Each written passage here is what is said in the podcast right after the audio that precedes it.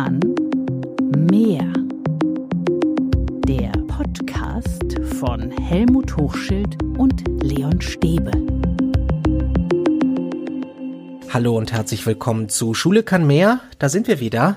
Und mein Name ist Leon Stäbe und mir gegenüber sitzt Helmut Hochschild. Hallo Helmut. Hallo Leon, hallo liebe Hörerinnen und Hörer. Und wir sind heute nicht alleine. Wir haben heute einen Gast. Es ist Ellen Trapp. Hallo Ellen. Hallo Leon, hallo Helmut. Hallo. Hallo Ellen. Es gibt so viele Gründe, weshalb du heute bei uns bist. Zunächst einmal bist du Korrespondentin, Studioleiterin im A R D-Studio Rom. Das alleine würde schon reichen. Aber Ellen ist auch unsere Station Voice, also die Stimme unseres Podcasts. In unserem Opening, sie ist die Frau, die ihr zuallererst hört, wenn ihr diesen Podcast hört. Vielleicht mal eine kurze Stimmprobe. Schule kann mehr. Das ist Ellen. Und wir drei kennen uns schon sehr, sehr, sehr lange. Ellen und ich haben zusammen volontiert an der Electronic Media School.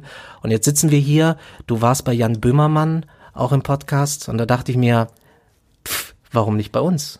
Ich freue mich, bei euch zu sein. Ihr seid die schönsten aller Männer. Gleich glücklicherweise sind wir heute im Radio und nicht im Fernsehen. In, in die schönsten in der Podcast-Welt. Ja. Ellen, Schule kann mehr heißt unser Podcast und du hast erzählt, dass du von Schule träumst. Wie zeigt sich das?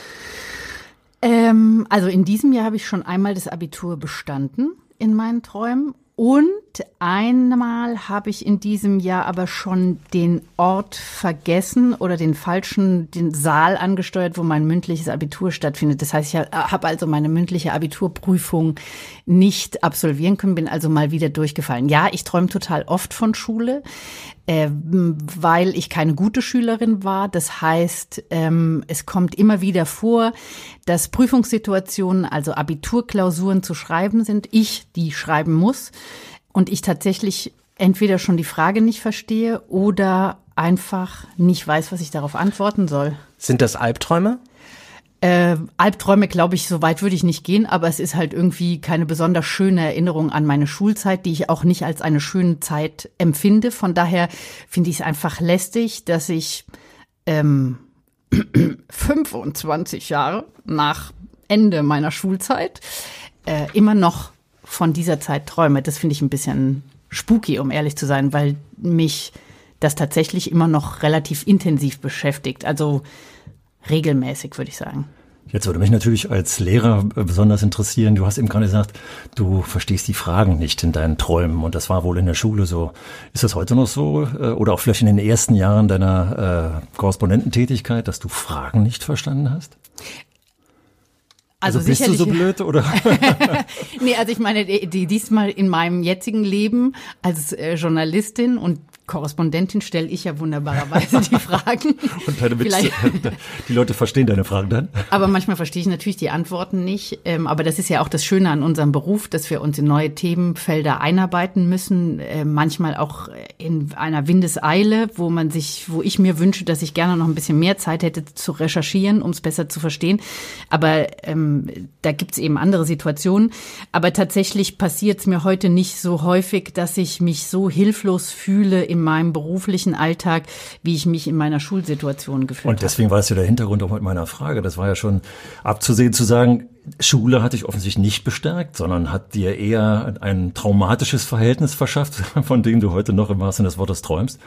Aber eine Auswirkung auf deine heutige Tätigkeit hat es eben wenig insofern, als dass du äh, die anderen Menschen nicht verstehst. Will sagen, verdammt und zugenäht, warum hat Schule hier nicht schon viel besser funktioniert und hat die Stärken, die du dann auch gleich nach der Schule entwickelt hast und nicht jetzt erst fünfundzwanzig Jahre danach, schon gestärkt. Also ich will aufzeigen mit dieser Frage, hier gibt's Differenzen, die die offensichtlich an einer schlechten Schule und nicht unbedingt an einer schlechten Ellen Trapp gelegen haben. Also ich glaube, es ist ja ähm, tatsächlich wie so oft im Leben sehr vielschichtig. Also ich glaube, ein Teil kommt natürlich auch über die über das Selbstbewusstsein. Also welches Gefühl geben dir deine Eltern mit? Wer bist du? Bist du jetzt irgendwie King Koks und rennst in die Schule und denkst, ihr könnt mir alle nix mehr? Oder denkst du, ähm, ja, na ja, ich weiß auch nicht und vielleicht bin ich doch nicht so gut und weiß, bin eher so die kleine Maus, die erstmal zurückhaltend ist. Und das Zweite ist dann natürlich, welche Lehrer begegnen einem. Und ich erinnere mich also das ist sozusagen eine ganz zentrale Person in meinem schulischen Leben, Bio-Leistungskurs an meinem Gymnasium ähm, und eine der ersten Stunden, der Bio-L K-Lehrer zählt durch die Reihe, sagt, okay, ihr seid vierzehn Leute im Kurs, Jahrgangsstufe elf, und ich schwöre euch, maximal sieben von euch bestehen bei mir Abitur. Und ich kann euch sagen, ich gehörte natürlich nicht zu diesen sieben, weil ich dann irgendwann nach der elf gesagt habe, das tue ich mir nicht an. Also diesen, diese Demütigung, der, der bin ich, glaube ich, nicht gewachsen, und ich wechsle dann die Schule. Und ich kenne eben ganz viele meiner Mitschülerinnen und Mitschüler, ähm, die entweder durchgehalten haben oder beim zwanzigjährigen Abi-Treffen, als uns dieser Lehrer in der ähm, Schule begegnet ist. Und das hat sozusagen die Dimension, die die Macht eines solchen Lehrers ausgemacht hat. Mir wurde total schwummerig. Also ich habe so kaltschweißige Hände bekommen. Viele von Ihnen, von euch oder auch ihr beide kennt es vielleicht, wo du dann selber denkst, äh, habe ich irgendwie Kreislaufprobleme? Was ist denn jetzt los? Warum werden meine Hände irgendwie ganz komisch? So, und wir gehen aus diesem, äh, der sang im Chor mit, und wir kommen aus diesem Saal raus, und ich bin halt super aggro geworden und dachte, hab dann, bei mir kochte alles hoch, und dann kamen eben just die Schüler, Mitschülerinnen, die auch bei mir im Bio-L-Kurs saßen, die kamen halt zu mir und haben dann gesagt, ich habe genau gesehen, wie du reagiert hast, und soll ich dir mal erzählen, wie das nach der Schule bei mir war? Ich habe nicht studieren wollen, weil ich das Gefühl habe, der Typ hat mir das Gefühl gegeben, ich bin zu blöd, bis drei zu zählen, und habe dann eine Ausbildung gemacht und habe dann irgendwie Leute betreut im Verkauf, im Vertrieb, hatte Umgang mit Menschen, die alle studiert haben, und es hat Monate, gar Jahre gebraucht, bis ich dann gedacht habe, ey, Entschuldigung, die kochen ja auch nur mit Wasser, ich kann doch auch studieren, so blöd mhm. bin ich doch gar nicht. Und ich finde, das sind so Faktoren, was, welches Selbstbewusstsein bringst du als Schüler mit, was geben dir deine Eltern mit, welche Lehrer hast du, und wenn dann die Konstellation gut ist, glaube ich, kann Schule viel Gutes tun. Bei mir hat Schule eben viel Blödes. Aber mh, es hätte ja mehrere Möglichkeiten gegeben, damit umzugehen, unterschiedlich umzugehen. Du hättest es ja einfach abhaken, vergessen können. Aber dass das jetzt sozusagen wiederkehrt, subtil, in Träumen, das finde ich, finde ich bemerkenswert. Ja, aber ich glaube, dazu muss, gehört natürlich auch ein ganzes Stück Selbstreflexion, die mich dazu bringt zu sagen, ähm, ich war natürlich keine besonders gute Schülerin. Mir hat Schule einfach auch keinen Spaß gemacht. Ich hatte eben keinen Bock, Seite fünfundfünfzig bis Seite neunundneunzig zu lesen und in der nächsten Geschirrstunde zu sagen, was auf diesen Schulseiten stand. Ich fand's doof, wenn ich eine Frage gestellt habe und der Lehrer hat gesagt, was gibt's denn da zu verstehen? Ich war auch ein bisschen in meiner Pubertät echt schwierig und anti und gegen. Ich bin in meiner Schule aufgrund des, also es hat mir keinen Spaß gemacht, also bin ich auch zu einer faulen Schülerin mutiert, also die dann gedacht hat, irgendwie vier gewinnt, da komme ich schon irgendwie durch. Und das, glaube ich, hat sich dann subsumiert zu einem nicht besonders tollen Potpourri an Schulerfahrungen, würde ich jetzt mal sagen. Ich will mich noch mal kurz festmachen an deinem Begriff, den du vorhin selber erwähnt hast, dein Selbstbewusstsein. Denn eigentlich muss uns doch allen klar sein, Schule ist eigentlich dazu da, um Selbstbewusstsein zu stärken. Oder Selbstbewusstsein auf eine realistische Ebene zu heben. Wir kennen alle Jugendliche, die da ein bisschen äh, über Selbstbewusst sind, sage ich mal an der falschen Stelle. Und genau das Gegenteil ist passiert. Und das Ärgerliche ist, dass das, glaube ich, noch heute Alltag ist. Und deswegen sind wir hier mit Schule kann mehr zu sagen, da müssen wir uns jetzt noch mal bewusst machen, was du mit deinem Bild so schön gemacht hast, Hast, in welcher Machtposition wir Lehrerinnen und Lehrer stecken und wie oft leider diese Machtposition teilweise bewusst missbraucht wird und teilweise unbewusst. Da müssen wir aufpassen, wir Lehrkräfte, dass wir die Sensibilität der Schülerinnen und Schüler, die uns ja in Massen vor uns sitzen, dass wir die nicht unterschätzen und aufpassen, was wir da sagen. Und das können wir übrigens am besten. Du hast ja schön gesagt, eben, äh, dich hat eigentlich nie jemand gefragt äh, und du bist nicht eingebunden, deswegen hat der Schule keinen Spaß gemacht. Deswegen brauchen wir die Kommunikation mit den Schülerinnen und Schülern, um zu kapieren, wenn wir über die Grenze hinausgegangen sind. Also ich finde dein Beispiel ja klassisch und vor allem finde ich es so toll, dass wir merken, wie lange das bei dir nachhält und hier sitzt eine selbstbewusste Korrespondentin und wir erzählen so eine Geschichten, die dich heute noch betreffen. Mensch, Lehrerinnen und Lehrer, passt auf, dass ihr diesen Mist nicht baut. Hörst du das häufig, dass Menschen von der Schule träumen? Also ich, ich selbst. Ist das ein Einzelfall, Ellen, jetzt? Oder äh, ist das eigentlich ein breites Phänomen? Ja, interessant ist, wenn ich auch mal die andere Seite beleuchte, ich habe des Öfteren Gespräche mit Lehrkräften geführt, so in Fortbildungssituationen oder so, auch dass wir Lehrer träumen. So am Ende der großen Ferien äh, war übrigens so ein typischer Lehrertraum, äh, dass wir in die Schulen kommen und unseren Unterrichtsraum nicht finden, den wir neu zugeordnet bekommen haben. Und ich war nicht der Einzige, der diesen Traum hatte, sondern ganz viele, so ähnlich wie du deinen Abi-Raum ja auch nicht erfunden hast. Also da gibt's schon traumatische äh, Dinge, die sich ähneln, die offensichtlich am System hängen, glaube ich, wenn ich das mal so vergleiche, dass wir auf beiden Seiten der Perspektive das haben. Das gibt es. Und äh, zu, der, zu der Perspektive der äh, Schülerinnen und Schüler, äh, da ist es, als ich in der Ausbildung war, haben wir mal begonnen mit solchen äh, Traumata, hätte ich jetzt beinahe gesagt, mit solchen Dingen. Äh, wann fühltet ihr euch mal von Lehrern klein gemacht? Um uns allen nochmal bewusst zu sein, also den Lehrkräften, die jetzt hier ausgebildet wurden, nochmal bewusst zu machen, Mensch, passt auf, was ihr da mit euren Sätzen, mit euren Mächten, die ihr habt, in der Hand habt. Hat dir Schule was mitgegeben fürs Leben oder war das wirklich nur eine negative Erfahrung, Ellen? Wenn du zum Beispiel jetzt heute an deinen Job jetzt denkst. Das ist so schade, dass man das hier Sichtwort Ellen gerade nicht sieht. Okay. Uh. Ja, genau so. Oder was, was würdest du sagen? Was, was also ich habe ganz tolle ähm, Leute kennengelernt. Also ich habe heute noch Freundinnen und Freunde, die mir aus meiner Schulzeit, die mit mir sozusagen bis heute durch mein Leben äh, spazieren. Liebe Grüße an all jene, die sich jetzt angesprochen fühlen. Da muss ich gleich kurz reingrätschen. Das ist das, was wir auch immer wieder thematisieren, wie wichtig Schule als soziales Umfeld ist äh, innerhalb der Schülerschaft. Ich habe ähm, ganz früh angefangen, weil ich kein Taschengeld bekommen habe, in der Pause beim Hausmeister am Kiosk zu verkaufen.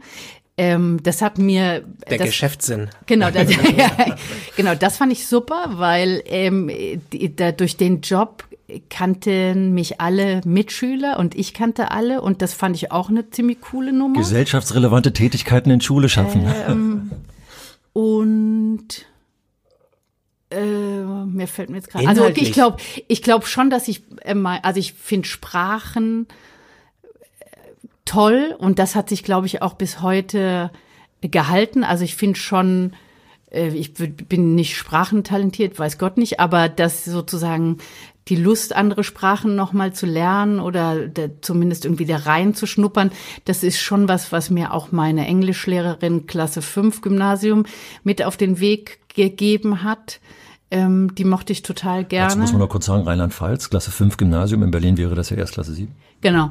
Ähm, ich hatte einen super tollen Kunst-Grundkurslehrer, der, den ich ja dann hatte, als ich die Schule in die zwölf gewechselt habe. Und da war genau das Gegenteil von dem, vom Bio-L-Kurs, weil wir hatten nur Kunst-Grundkurs und waren auch ungefähr zehn, elf, zwölf ähm, Schülerinnen und Schüler. Und ich glaube, die Hälfte unseres Kunst-Grundkurses hat dann entweder Kunst studiert oder Kunst auf Lehramt gemacht oder so wie ich Kunstgeschichte studiert. Also es geht eben genau auch anders. Mhm. Also das war auch toll. Und das, obwohl Herr Eifler, so heißt er, ähm, er ist leider schon verstorben, damals zu mir gesagt hat, du hast echt super Ideen, Ellen, aber die Art deiner Umsetzung erinnert an die eines Kindergartenkindes. Also es hätte, ich würde jetzt mal sagen, er hat, glaube ich, mein wahres Talent als Künstlerin verkannt, aber er, ich glaube, er hatte recht. Also super Ideen, das passt zu deinem Job heute. Kurzum, ähm, es gab schon tolle Lehrer, die mich begleitet haben, aber es sind nicht viele. Dann springen wir mal jetzt in die Zeit heute. Du bist Korrespondentin in Rom. Das war in den vergangenen Wochen echt, echt schwierig, die Zeit. Also wenn wir hier von Lockdown sprechen, glaube ich, äh, wissen die Leute nicht, was ein wirklicher Lockdown ist. Kannst du mal ein bisschen erstmal uns in die Situation bringen, Rom, Corona, Pandemie und alles macht dicht. Also es äh, hat sich ja sozusagen in drei Stufen ähm, auf, in, ja, aufgebaut, muss man sagen. Es gab zuerst die erste Zona Rossa, elf Gemeinden, Ende Februar im Norden, also in der Lombardei, in der Region rund um Mailand. Dann kamen die zwei Wochen später ungefähr, zweieinhalb Wochen später, Anfang März, die zweite Stufe und damit wurde der Norden Italiens gelockdownt und vierundzwanzig Stunden später musste, konnte, glaube ich, die Reißleine ziehen und damit war das ganze Land dann äh, im Lockdown. Was heißt es ganz konkret für deinen Alltag?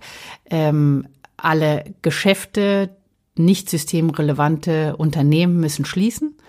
Ähm, das Einzige, was du tun darfst, ist, wenn es unbedingt nötig ist, du gehst, kannst arbeiten gehen, du kannst zum Supermarkt gehen, du kannst mit deinem Hund Gassi gehen, du kannst äh, zum Arzt oder in die Apotheke, aber alles darüber hinaus ist verboten. Kein Spaziergang, der Park war geschlossen, du darfst eigentlich keinen Sport machen, auf, du darfst dich nicht weiter als zweihundert Meter von deinem Zuhause aufhalten und wirst kontrolliert, ähm, musst dich ausweisen, eine Selbsterklärung immer mit dir führen, die du dann ausfüllst. Und das war der italienische Lockdown für äh, fast drei Monate. Und Wie das, war das für dich? Wie hat sich das angefühlt? Ähm, also die, der, erst, die erste, der erste Moment, also praktisch die erste Woche im März, als das ganze Land im Lockdown war, ähm, der war wirklich hart. Weil wer mich kennt, weiß, ich kann gut zu Hause bleiben. Also ich kann auch gut ein Wochenende alleine zu Hause verbringen. Überhaupt kein Problem. Aber wenn mir jemand sagt, du darfst nicht raus, gehe ich in die Rebellion. Und damit hatte ich in der ersten Woche total zu kämpfen. Ich habe dann ähm, wirklich irgendwie so einen Blues bekommen und habe gedacht, das, das packe ich nicht. Also ich kann nicht hier jetzt eingesperrt sein. Und ich muss ja dazu noch sagen, ich hatte den Vorteil, wir hatten wahnsinnig viel zu arbeiten. Das heißt, ich musste immer ins Büro. Das heißt, ich hatte noch die Möglichkeit rauszukommen und habe mir dann immer überlegt, um mich sozusagen selbst runterzuschrauben. Ich habe keine Existenznöte, ich darf arbeiten, ich treffe dementsprechend noch im kleinen Rahmen meine Kollegen und habe noch Kontakt zur Außenwelt. Wenn ich mir vorstelle, wie andere Familien, wo Mutter und Vater Vater möglicherweise ihren Job verloren haben, wo die mit vier, fünf Personen auf kleinstem Raum zusammenlebten, ohne Balkon, ohne Terrasse, so wie ich eigentlich echt ein ganz schönes Nest in Rom habe, in dem ich wohne, da muss ich sagen, ich weiß nicht, wie die das überlebt haben.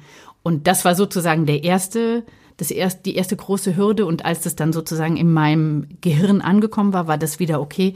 Und dann hatten wir zu Ostern, hatte ich in meinem naiven, kleinen Optimismusherzen gedacht, jetzt zieht Conte irgendwie die Reißleine in die andere Richtung und sagt, okay, ab demnächst wird das Land ähm, wieder geöffnet.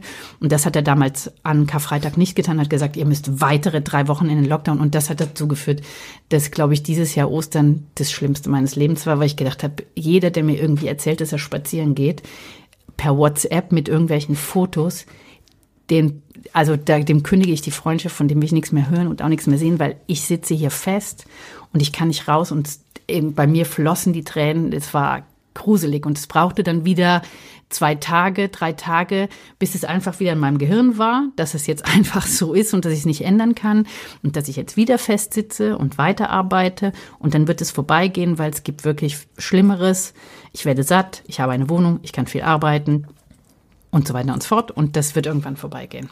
In, äh, Leon hat nach deinen Gefühlen gefragt. Du hast jetzt sehr persönlich geantwortet.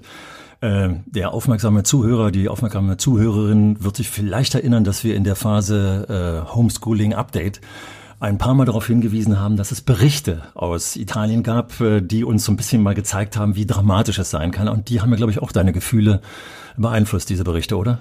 Klar, man, irgendwie, selbst als Reporterin bin ich ja nicht davor gefeit, irgendwie mich zu solidarisieren, denn es ist ja in dieser Corona-Zeit anders gewesen als bei vielen anderen Katastrophen, über die ich berichtet habe. Beim Erdbeben war ich nie selbst betroffen. Ich habe es vielleicht in Rom gespürt, aber wenn ich nach Amatrice gefahren bin und die Leute ihre Häuser verloren haben oder Angehörige verloren haben, dann da ist ja trotzdem immer noch eine journalistische Distanz, weil ich darüber über andere berichte sozusagen. Wenn ich, wenn die Ponte Morandi in Genua einstürzt, wenn die Lawine in Rigopiano runtergeht, das, das ist alles eine ganz andere Art des Arbeitens gewesen. Und Corona hat für mich sozusagen zum ersten Mal ein Problem dargestellt, von dem ich ja selbst genauso betroffen bin wie all, alle anderen Menschen, über die ich berichte. Das heißt, wen auch immer ich gesprochen habe, mit wem, über wen auch immer ich berichtet habe, mit dem war ich sozusagen, mit dem saß ich ja in einem Corona-Boot sozusagen. Die gleiche Gefahr gespürt wie du.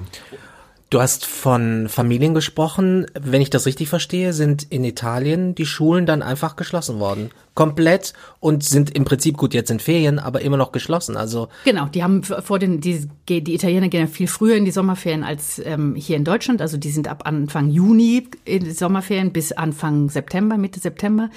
Ähm, und tatsächlich, als wir ganz am Anfang für den Weltspiegel eine Familie mit drei zauberhaften Töchtern besucht haben, ähm, da sagte Carlotta, die Mittlere, das Schlimmste, was jetzt passieren kann, manchmal höre ich sowas in den Nachrichten, dass die sagen, wir gehen in diesem Schuljahr gar nicht mehr, ich kriege gerade Gänsehaut, wenn ich es erzähle, ähm, wir gehen in diesem Schuljahr gar nicht mehr in die Schule und dann sehe ich all meine Freundinnen nicht, weil ich wechsle dann die Schule und dann sehe ich die nie wieder. Und davor habe ich total Angst, Ellen. Und das konnte ich total, konnte ich natürlich verstehen, weil es eine, am Anfang eines Lockdowns war, wo wir alle ja gar noch nicht begriffen haben, was das eigentlich für eine Konsequenz hat und wie das alles weitergehen wird.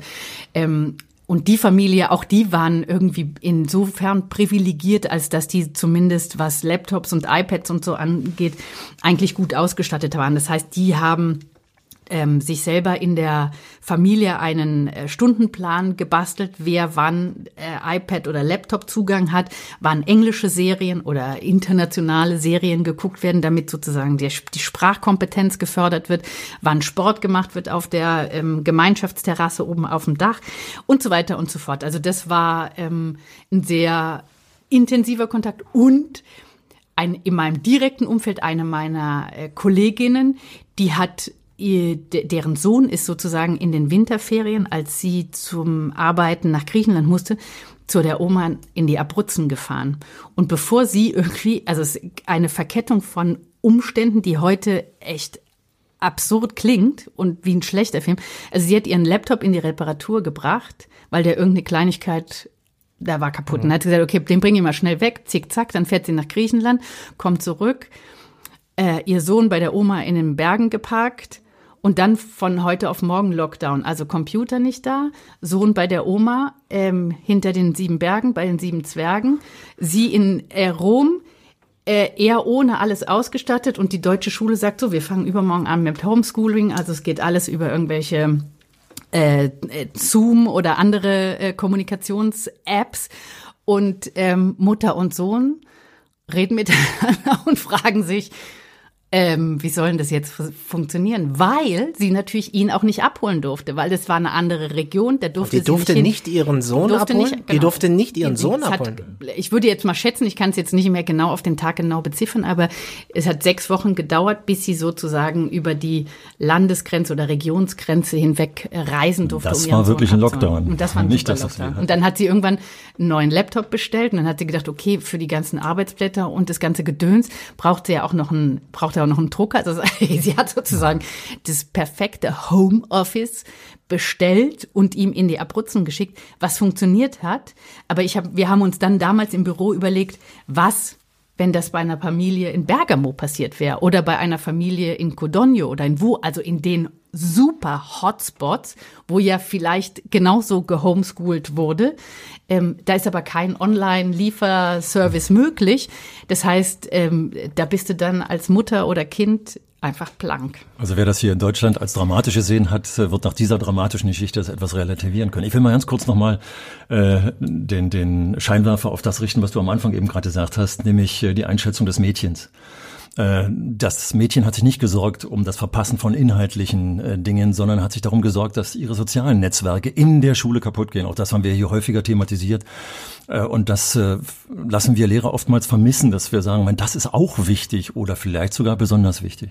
Ja, das war, ich glaube, den drei Mädels war das tatsächlich sehr, sehr wichtig. Und wenn ich sozusagen darüber hinaus ja mit vielen anderen Eltern oder den Kindern von Freunden gesprochen habe, dann ist das das, was sie wirklich vermisst haben. Also tatsächlich weder die binomische Formel noch das Periodensystem der Elemente, sondern einfach irgendwie mit Helmut und Leon auf dem Pausenhof stehen und irgendwie dummes Zeug quatschen und einfach sich austauschen, was gerade in ist. Kolleginnen und Kollegen, mit dem Pfund müssen wir wuchern. Viel häufiger, als wir das tun.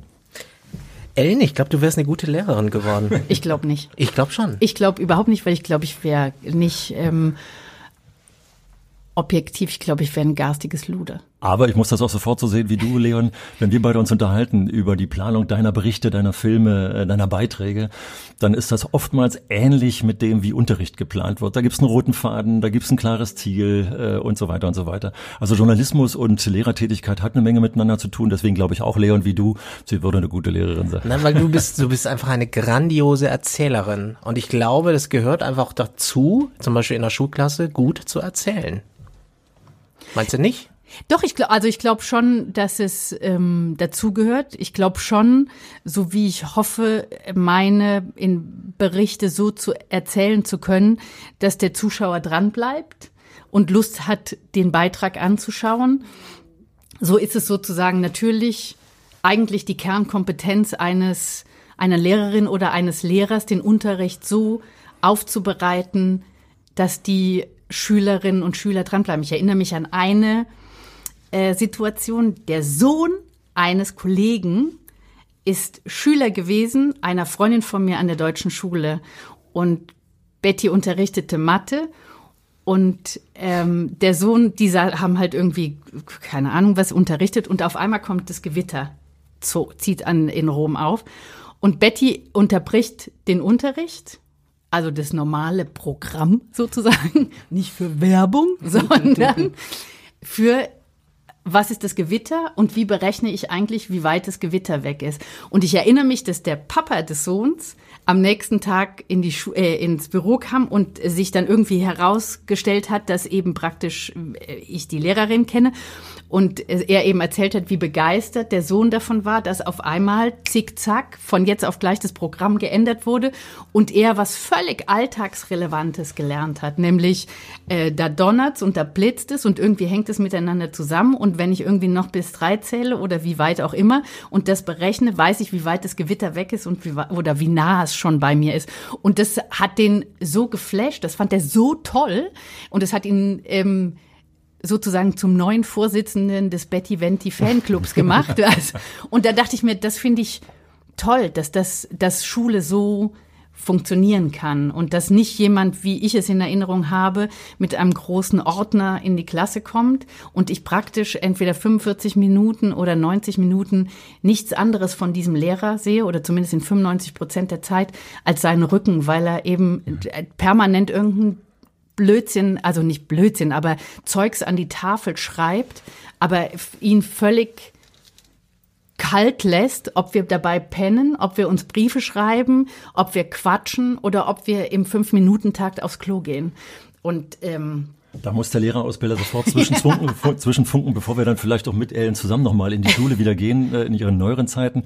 Aber zwei Dinge hast du jetzt eben angesprochen. Also das Letzte, liebe Lehramtsanwärterinnen, liebe Lehramtsanwärter, wenn ihr uns hört, schmeißt teilweise eure Planung über den äh, Haufen, wenn es solche Anlässe gibt, wie Ellen sie gerade mit dem Gewitter beschrieben hat. Also ganz toll.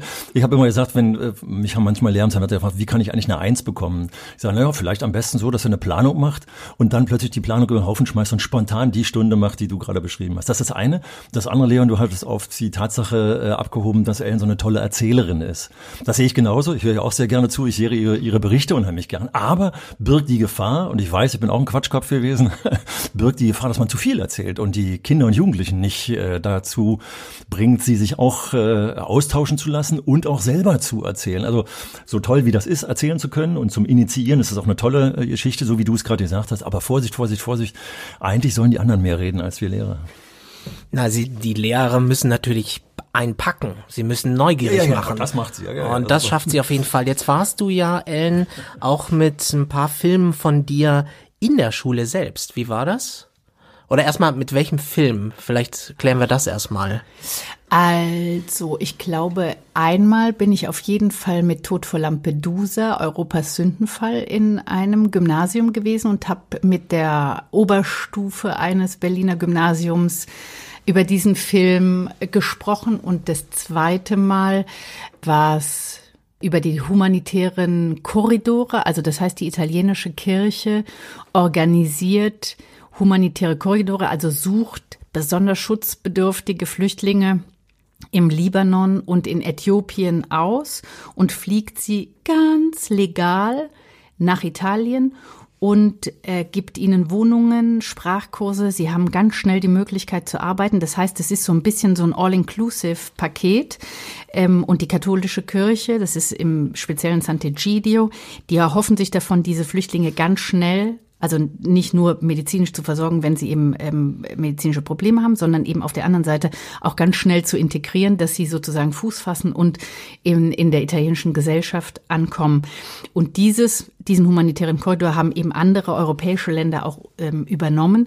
Und darüber haben wir sozusagen eine fünfundvierzig-Minuten-Doku gemacht damals für die A R D und waren im Libanon und in Äthiopien und haben die Familien dann bis nach Italien äh, besucht. Und damit war ich sozusagen an meiner Einer, ähm, alten Schule, Schule in, Nein. in der Eifel, genau. Doch, ja. Von der du träumst heute von der, noch. Von der ich heute träume. Und wie genau. war das? Erzähl mal, du äh, kommst dann in die Klasse rein, wo du selbst dann saßt mal als kleine Ellen? Oder sah das schon ganz anders aus? Nee, es sah schon ganz anders aus, weil ja. die, die Schule ist wirklich aus allen Nähten geplatzt und die haben total angebaut, also es ist viel, viel größer. Ich habe meinen alten Rallye-Lehrer, also auch ähm, Herrn Heinrichs, einen sehr guten Lehrer wieder getroffen. Ähm, das war ganz schön. Habe alte Schüler, Kolleginnen, Kollegen getroffen, die jetzt an der Schule unterrichten, was ich mir hätte gar nicht vorstellen können. Ähm, also was ganz, ganz komisches Gefühl war. Und dann gab es so ein bisschen, ähm, die Schüler hatten den Film schon im Unterricht vorher gesehen, also wir mussten ihn nicht nochmal zusammen anschauen und haben dann äh, angefangen, über diesen Film zu reden.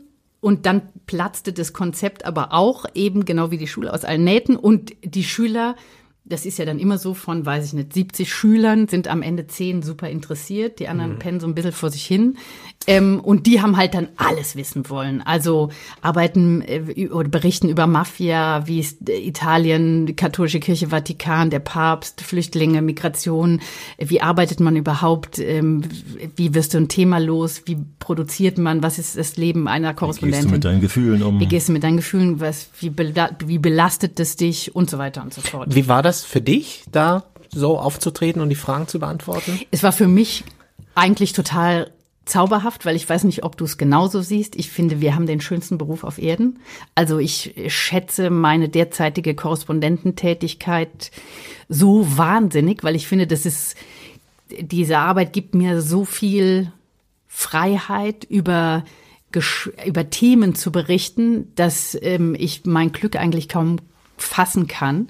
Ähm, und anderen jüngeren Menschen zu erzählen, das ist definitiv ein Beruf, den man auch ausüben kann, also für den ihr euch auch entscheiden könnt, weil ich das Gefühl habe, dass bei vielen jungen Menschen da so eine ganz andere Denke im Moment ist, wie ich an die Berufs- oder an die Studienauswahl rangehe. Duales Studium ist super, aber der Aspekt, verdiene ich da Geld oder ist es safe oder so, das spielt ja schon heute auch eine Rolle, das merke ich sozusagen ganz oft in Gesprächen. Und das ist ja in unserem Job vielleicht für eine ganze Zeit lang eben gar nicht so, dass du denkst, je nachdem auf welchem, auf welches Genre du dich ähm, konzentrierst, ist es tatsächlich ja auch in, in weiten Teilen prekär. Also wenn du dich für lange Dokumentationen oder Reportagen als freie Autorin ähm, konzentrierst, dann ist das schon ein ziemlich mühsames Geschäft. Und nicht jeder ist Günter Jauch und oder Maybrit Illner. Und hoffentlich ist jetzt nicht jemand abgeworben worden aus dem Lehrkräfteberuf in den Journalismus. Aufpassen bitte. Aber wie, wie wichtig wäre es eigentlich, dass ähm, Leute aus der Praxis tatsächlich immer häufiger auch in Schule auftauchen. Also ich meine, das ist ja so ein Beispiel, man kann ja Ellen auch da re- direkt fragen, was sind gute Seiten an dem Job, was sind schlechte Seiten? Also ich glaube auch, dass wir einen ganz, ganz tollen Job haben. Es gibt natürlich auch ähm, negative Seiten, also so Job-Life-Balance.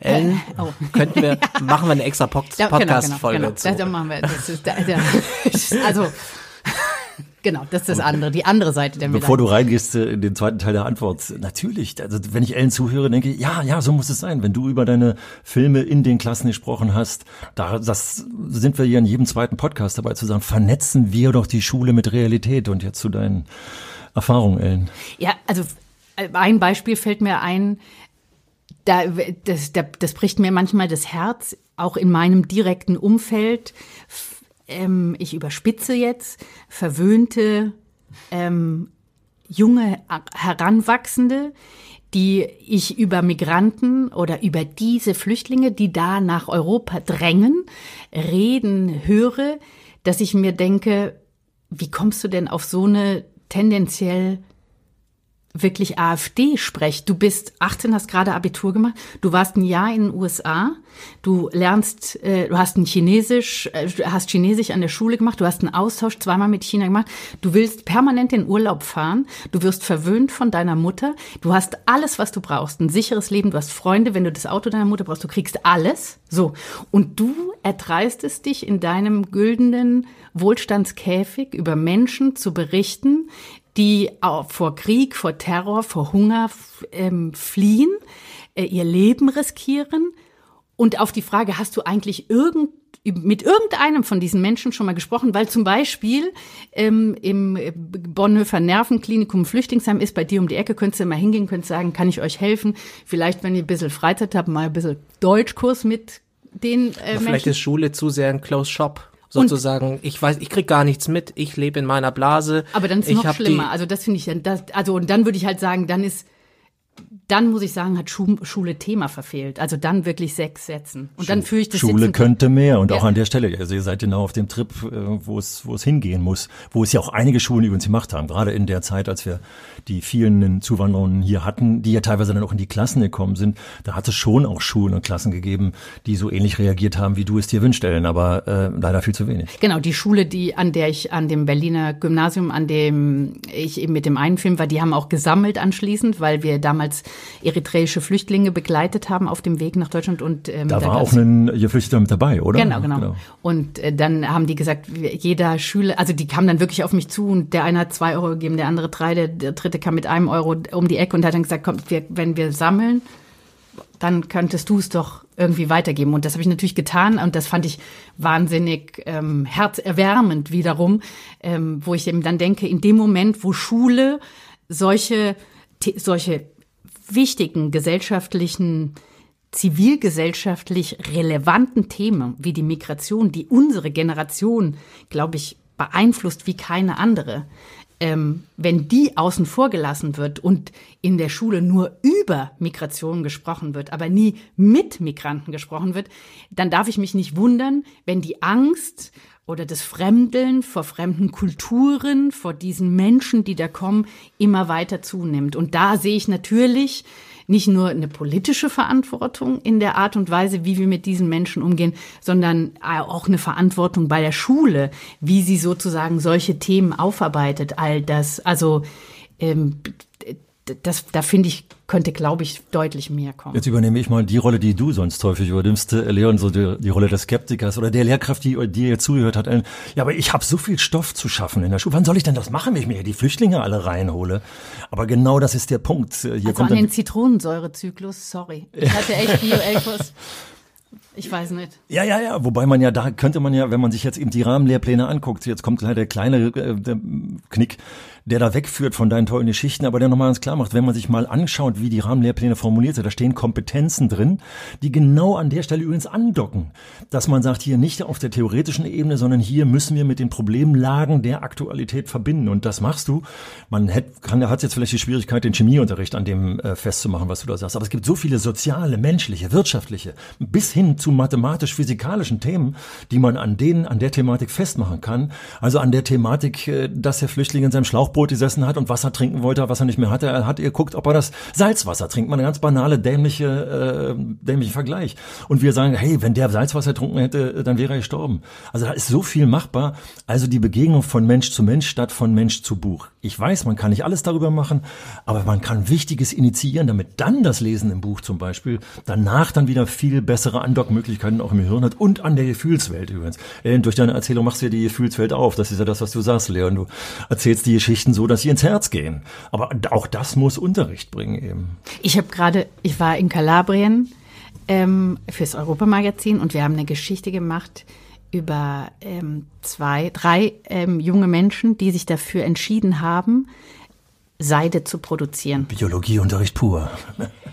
Ich wusste rudimentär, wie das alles abläuft mit der Seidenraupe und Schlüpfen und Kokon und Maulbeeren. Maulbeeren. würde ich sagen. Also das war, fand in meinem Gehirn schon mal gar nicht mehr statt. Und zu sehen, wie der Maulbeerbaum im Garten steht, wie wir diese Blätter nehmen, wie wir sie in diesen Raum bringen, klein hacken und diesen Raupen geben, die da in unterschiedlichen äh, Lebensstationen über in den dreißig Tagen, die sie da fressen, dass die Schwarte kracht, liegen, wie sie sich dann ein in diesen Konkon schnupseln, wie sie dann ein bisschen krass, aber in heißes Wasser geworfen wurden und wie die dann mit so einem alten, ich weiß gar nicht, mit so einem alten Hexenbesen, weißt du, so einem Reisebesen, ich weiß gar nicht mehr, in Rom kehren die damit auch noch die Straßen, ich weiß gar nicht, wie der auf Hochdeutsch heißt. Hexenbesen, aber, ja, war schon gut im Begriff. Aber dann hat die sozusagen in dieses Wasser auf diese Kokons geschlagen und daran zogen sich dann diese Seidenfäden hoch und die konnte sie dann auf, ähm, auf so ein Gestell wickeln und da dachte ich mir so, ich werde wahnsinnig, das ist, da, da tut sich ja sozusagen eine ganze Welt auf. Und sie hat dann auch gesagt, ja, vor Corona kamen dann auch Schulklassen zu uns und die haben das dann auch sehen wollen und die Raupe und die Seide und der Webstuhl und was das für eine Arbeit ist und Naturfarben mit Kamilleblüten aufkochen, bla, bla, bla. Und Leon stellt den Link äh, zu dem Beitrag in die Shownotes, nehme ich an?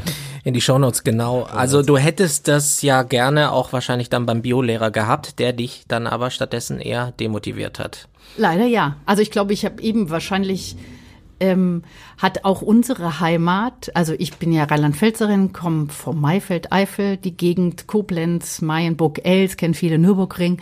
Und ich glaube, da bietet die Heimat an sich so viel, ähm, was man sozusagen zum Stoff für die Schule nehmen kann. Also ich komme aus der Vulkaneifel, wo, wo sich so viel daran erklären lässt.